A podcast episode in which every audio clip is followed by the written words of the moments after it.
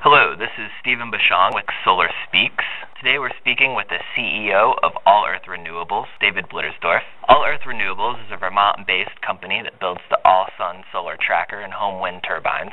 Thank you for joining us today, David. Glad to be here. So, there's a lot happening in Vermont lately and around the country when it comes to renewable energy. We'll get to that in just a second.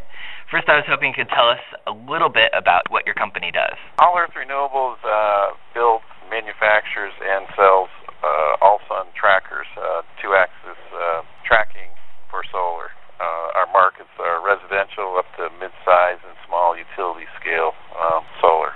Now, will you tell me a little bit about what the lay of the land is in Vermont when it comes to renewable energy? Well, Vermont's very interesting. Uh, we have this sort of uh, mystique about it that we're very environmental, which we are, um, and uh, we actually have uh, energy plan in place that says by the year 2050 we'll have uh, 90% of all energy, not just electricity, but all of our energy from renewable energy sources.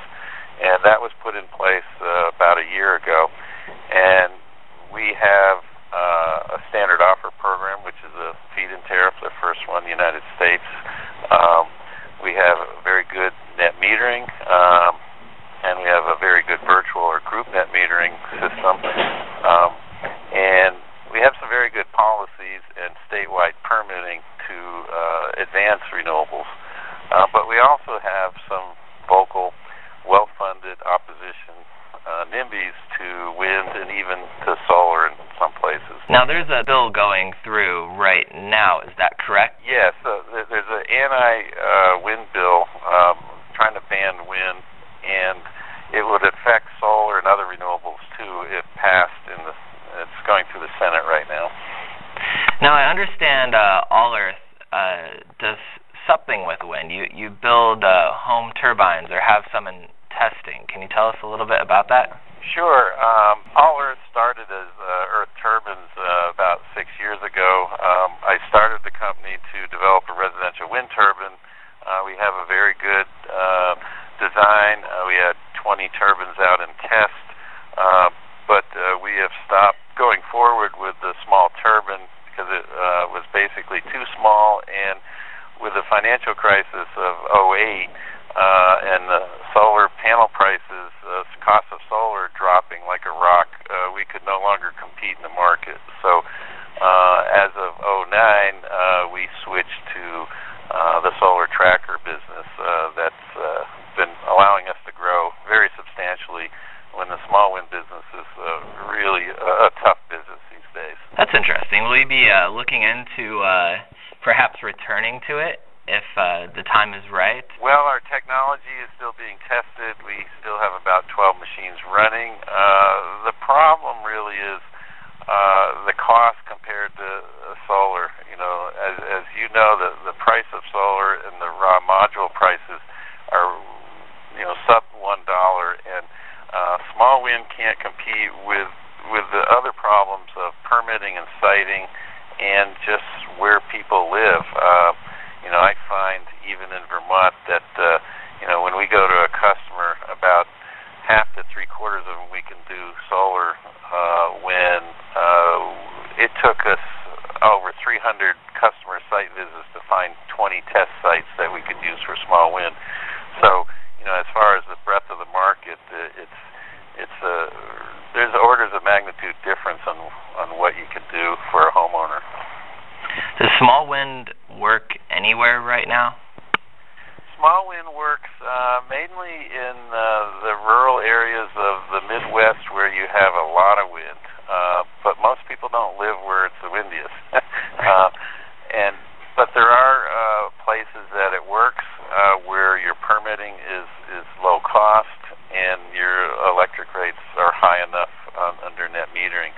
But most small wind states, or, or most states where you can do small wind, don't have extra incentives like the the solar recs and other things that happen for solar. So uh, wind is uh, sort of you stepchild in the in the small renewable business because it, it doesn't get as many of the incentives that I think solar gets.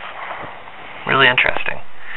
Um, can you tell us just a little bit more about the uh, anti-wind bill going through the Vermont legislature right now? Yeah, uh, it, it was very disappointing to have this come up. Uh, there, there's been some, as I said, some very well-funded opposition to the most recent wind farms that have been put in. Vermont uh, only has four wind farms. Uh, the first one was installed, uh, gosh, 15 years ago, a small six megawatt farm, and then in the last uh, uh, year, a 40 megawatt farm was built and then uh, December, uh, two more came online, a 63 megawatt and a 10 megawatt.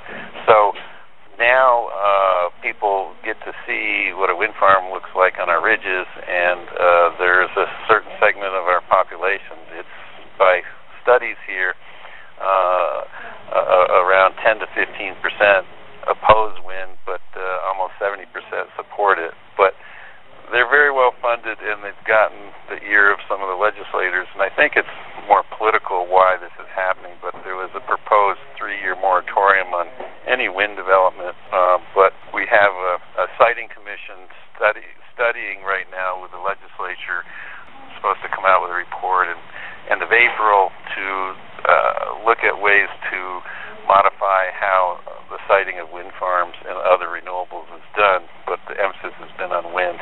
And it's really a NIMBY uh, thing. Uh, there's certain people that don't want to see wind turbines. There's another law based thing that's happening right now that's impacting renewables, and it's the uh, recent government budget cuts known as the sequester or sequestration. Is All Earth Renewables impacted by that at all? Uh, yes, we are. Uh, in fact, uh, one of the projects I did that's uh, somewhat related, but not is uh, I developed uh, the the fourth wind farm in Vermont. It was called Georgia Mountain Community Wind. It's 10 megawatts. We just finished it uh, December 31st under the Treasury Grant Program 1603. Uh, we've submitted our Treasury grant, but we're going to get uh, the haircut on it, which is really sad. Uh, it really puts the returns uh, at risk and lower. Uh, so that's one thing that happened. The other thing is we safe harbored under 1603 uh, about a megawatt of projects. Uh, actually, it's more than that. It, it, it will uh, affect about uh, five megawatts of solar projects in this coming year that were safe harbored. And we have uh, basically uh, held off starting those projects until we know what's going to happen with the sequestration um, because we don't want to go in assuming we're going to get this uh, haircut on the Treasury grant.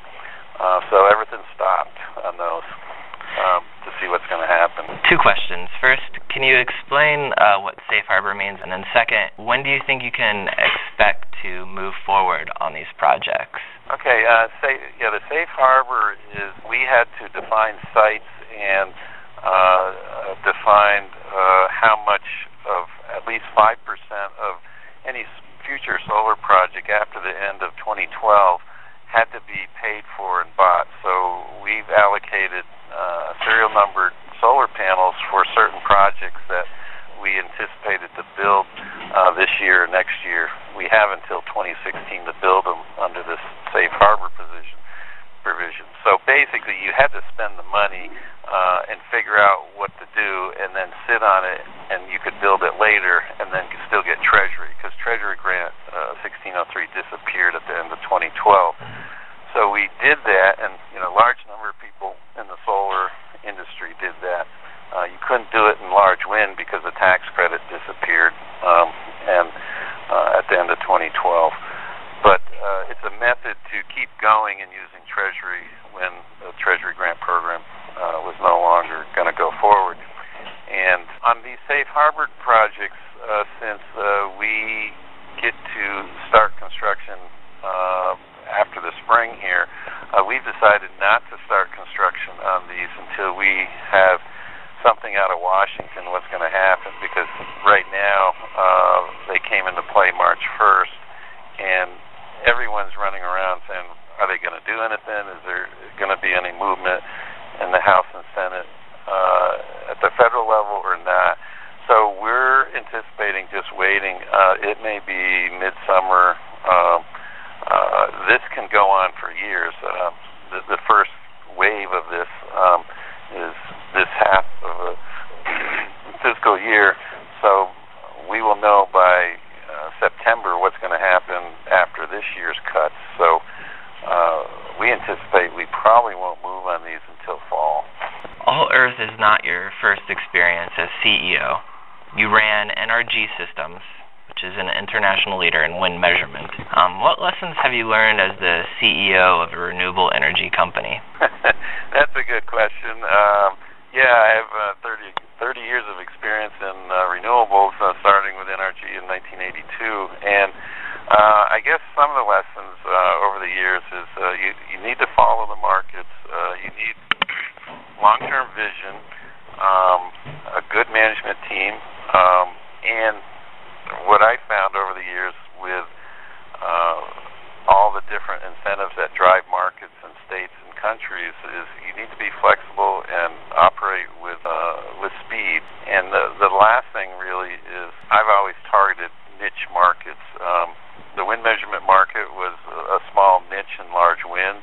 Grew a company that dominated that niche for many years and I'm trying to do the same in in uh, the solar track. What is the niche for the solar tracker? The niche is, you know, it's not an urban technology. There's a lot of solar going on roofs, but longer term, uh, there's not enough roofs in in the world to produce all the solar power we need, and so the niche is uh, more uh, rural settings, uh, places where there's land, where people have a little bit of land, and uh, so it's it's probably in the near term uh, of the 1% niche uh, because the concentration is on roof in urban areas. Uh, but as we move out uh, and integrate a lot more solar, we're going to have a lot more ground mounts. And, uh, and the niche is that uh, we can produce about 40% more energy for the same amount of solar panels. So uh, it's, it's people that are looking at the, the, the life cycle costs of solar. Uh, we think we can uh, do as well or better than fixed solar, um, and so that's that sort of niche part. Now, clearly, Vermont has a really uh, progressive stance on renewable energy and policies and goals. But as you look out over America, I was curious where you thought the future for renewable energy was going for the country as a whole. Well, as a country, uh, we we have a, a very huge uh, need for renewables. Uh, you tie the carbon problem, climate change, into uh, what we have to do with the with decreasing fossil fuel use, especially coal and oil and even natural gas. All these have to decrease to hit our carbon targets. otherwise, we're going to decimate our planet through climate change. So it's a huge market. Uh, you know, how do we get there? Uh, it's going to be messy. Um, I don't think uh, we we hope to use Vermont as an example of how you can do it. We're very small, and uh, we think we we can move a little faster than other states and our federal government. But we can show the way of how to integrate uh, all renewables, wind, solar, hydro, uh, biomass, into an integrated electric system using smart grid um, and electrify our our energy system here in the United States. Well, thank you for your time, David. Well, thank you, Stephen. That was David Blittersdorf, CEO of All Earth Renewables.